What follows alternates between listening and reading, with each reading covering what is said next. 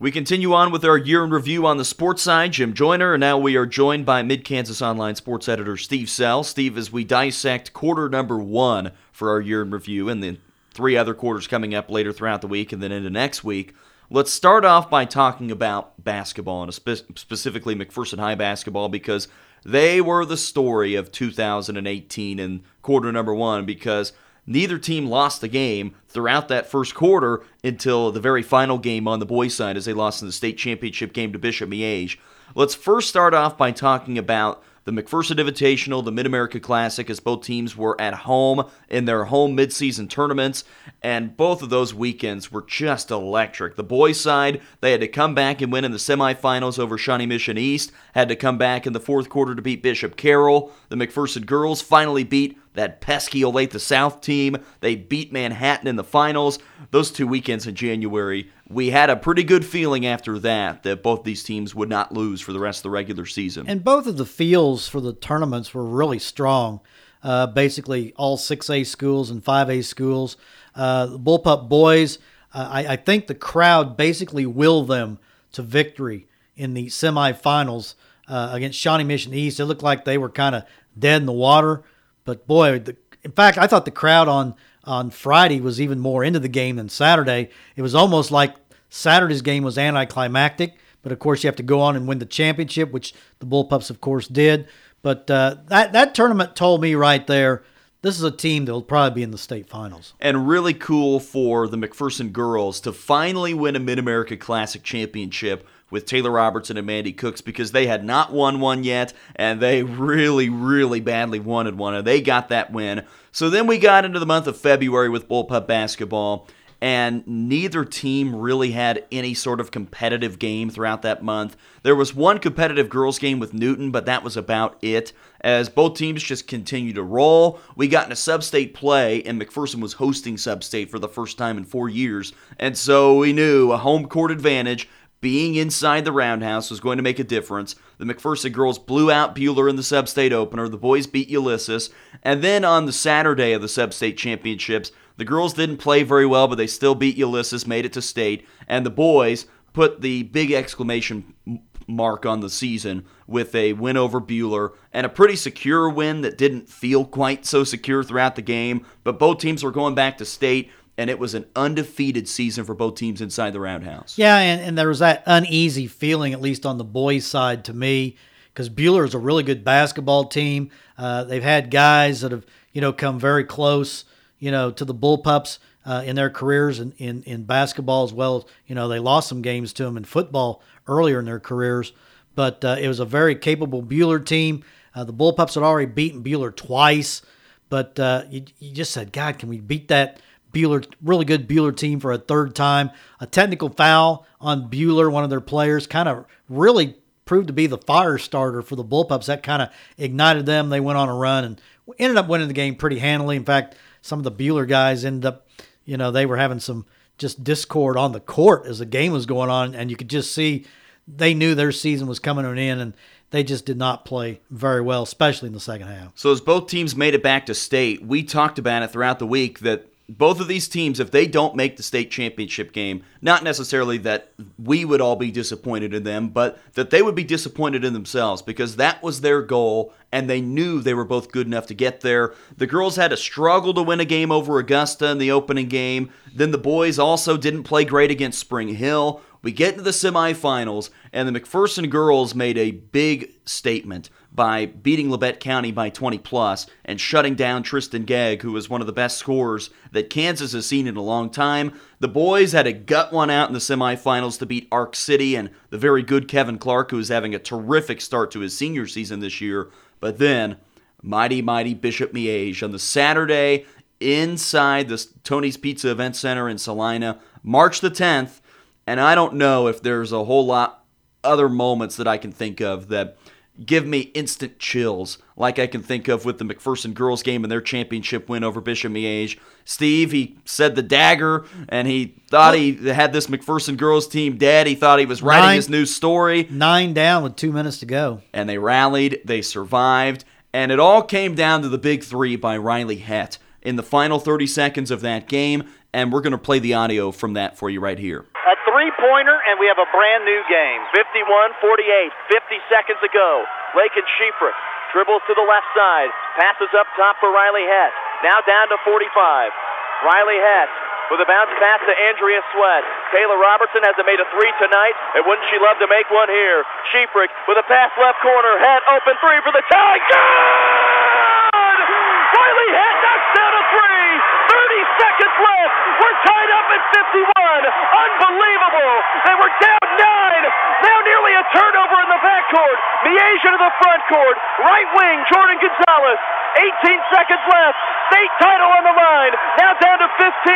51-51. And a timeout taken by Bishop Miege. Unbelievable. 13.8 seconds left. Miege with a full timeout. We're tied at 51. Riley Hett with the biggest shot of her career tied the game up at 51 apiece. Amazing. I wrote this team off with 2.30 to go. We'd just given up an offensive putback. It was 50 to 41. The Bullpups, you could just see the confidence going out of their faces. And then all of a sudden, Andrea Sweat hit a three. Mandy Cook's got a basket. Mandy's got a putback. A three by Riley Hett, Brand new game. So the Bullpups forced it into overtime on the Riley Hett three. Then Taylor Robertson steps to the free throw line after they held on throughout the entire overtime period. They got a stop on the defensive end. Taylor Robertson steps to the line, somehow misses the first. Yeah. Everybody in the building tells her to calm down. Yeah. She hits the second one, and they win a state championship. And Steve, that was one unbelievable moment to see that comeback become a reality and become a new banner inside the Roundhouse. And I thought it was appropriate that Taylor made the clinching free throw. Uh, she only missed about what five or six all year. Misses that first one. There's no way in the world Taylor Robertson would miss two free throws in a row. So she got the clinching free throw that uh, you knew Miege, no matter what they did, could not win the game. And it was just one of the best basketball games I've covered in my 40 years here at McPherson. Uh, and the thing was to do it against Miege, to come back from nine against a Miege team that simply is too well coached to lose a nine point lead in the final two minutes. But that says something about the Bullpups' heart, says something about the comeback, the two big threes, one by Riley Hett, as you mentioned. Andrea Sweat had the other big three. Uh, Miege kind of helped us out a little bit, uh, took a couple ill advised shots. Bullpups played the perfect final two minutes to get it in overtime. And then I think, me, if I remember right, Miege might have scored first in the overtime as all McPherson after that. Then in the boys' game, we thought maybe this wave of emotion would carry them to another state championship as well, playing in the state title game for the fifth consecutive year. But Bishop Miege was just a little too much to overcome in the second half. McPherson Yeah, for a half. jumped out to start. 11 point lead at halftime. I mean, it was really and Ben Pyle good. was erupting. Yeah, Ben Pyle was just going off. Uh, Bullpups had an 11 point lead. It was, it was. I mean, we were going to party like 1999 because that was the last year that the Bullpups won, or the only time I should say, won both the boys and girls state championship in the same year. Of course, the golden decade of the 90s where we combined to win nine state championships in 10 years. But it really looked like this was going to be the year uh, the Bullpups were going to beat Miege. Uh, of course, they beat them, I think, two or three years earlier in the semis, but in the finals they had struggled against them. Um, and Jer- it was it was the thing is they did a pretty good job on Jeremiah Robinson Earl. Yeah. it was Spencer Jones who came out of nowhere.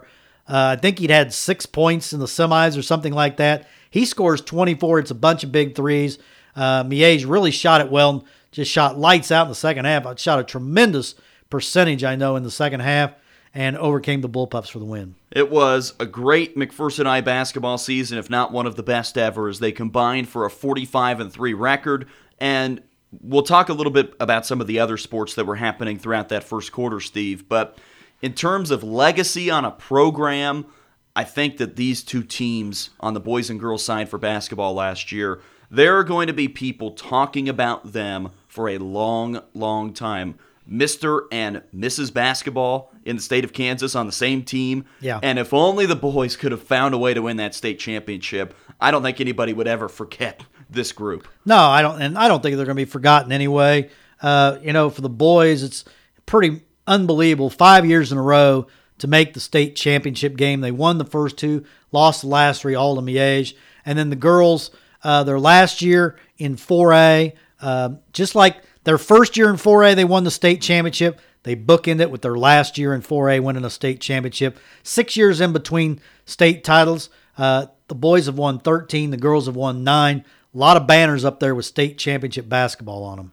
And speaking of state championships, there was another individual state championship in the first quarter at McPherson High in the sports season, as Rhett Edmondson was an individual wrestling state champion at 120 pounds. But the Bullpups had seven different guys qualify for state wrestling, and they had a chance at one more as Scott Radke lost in 152 pounds in his weight class in an absolute dogfight in that state final. But a really good wrestling season as well for McPherson. Yeah, Doug Kretzer's really got this team. Uh, he's got the program consistent year after year. Uh, also, uh, unofficially, the girls won a state championship. That's now, right. remember, KSHSAA does not recognize girls wrestling, but McPherson Hell was kind of the uh, unofficial state tournament, uh, if you will, and the McPherson girls won that. Um, did a great job in that, but I was up there in Salina for that state championship wrestling. Rhett Edmondson, very tech, you know, he's a technician in there. Won a very low scoring match, and then Scott Radke went up against a kid from Ark City, very good. I think Scott ended up losing by maybe one point, if I remember right. Um, and I think you know both of those guys are on a mission this year. They're both 15 and 0. Now Rhett Edmondson's jumped up quite a bit in weight. 138, right? He- yeah, he was. He's been at one. He was at 120 last year, 138 this year. Uh, it'll be interesting to see how the jump in classification works out for him. But so far, it's been he's been good. He hasn't lost a match. And Scott Radke moved up one weight class to 160. And to be honest, he has not been tested in 15 matches this year. The guy has really worked hard on his strength, and technically, there's probably not a better wrestler in the state than Scott Radke. He just seems to be two and three moves ahead of his opponents. As a team, the Bullpups, you know, got off to great start uh, this this year on this season uh, in ten and one in duels in December. So uh, it looks like they're going to have a special year as we uh, move forward. One more thing to note in our year in review for sports from the first quarter. How about McPherson High swimming, going to state and finishing fifth? Now, some people might say, well, fifth place, why are you talking about them? Number one, remember that McPherson was competing against schools that are just much, much bigger. Number two, they don't even have a diving team. So they lose all these points because they don't have divers. And number three, they have probably a third of the number of swimmers as other schools. They just had so many guys that were so versatile. They won the league championship. They won just about every meet they were in last year. They get the state. And uh, I got to feel we're still looking for that very first champion. I think it's going to happen this year with maybe Will Powers. You never know. He was a first team All State guy last Ju- year. Justice Hampton second team All State. or DVG, Dawson Van Gotham. They medaled in seven of the eleven events, and they broke two two school records last year. Right, and again, Coach Morrow, State Coach of the Year. Yeah, again, the numbers, you know, their numbers are minuscule compared to other schools, but they have guys that can swim multiple events and be outstanding in multiple events. Quarter number one is one for the books because it was a great start to 2018. Steve, we're going to talk more about quarter number two and then quarter number three, quarter number four the next couple of days. But quarter number one, it's hard to beat what all happened in that first beginning of this year, January through March. Yeah, it really was. It just seemed like, uh, you know, we've really been on this incredible athletic run, and nowhere is that highlighted more as this year's Wall of Fame class that went up just this, uh, you know, earlier this month. 12 people went onto the Wall of Fame, and none of them were, you know, voted on. These were all automatic qualifiers, which means they either were a state champion or they met the criteria, which is basically being a two-time first-team All-State in their class, uh, you know, in their career. So 12 people went up. It was an incredible ceremony. We'll take one more break and come back and wrap things up for our first quarter year in review on 96.7 FM KBBE.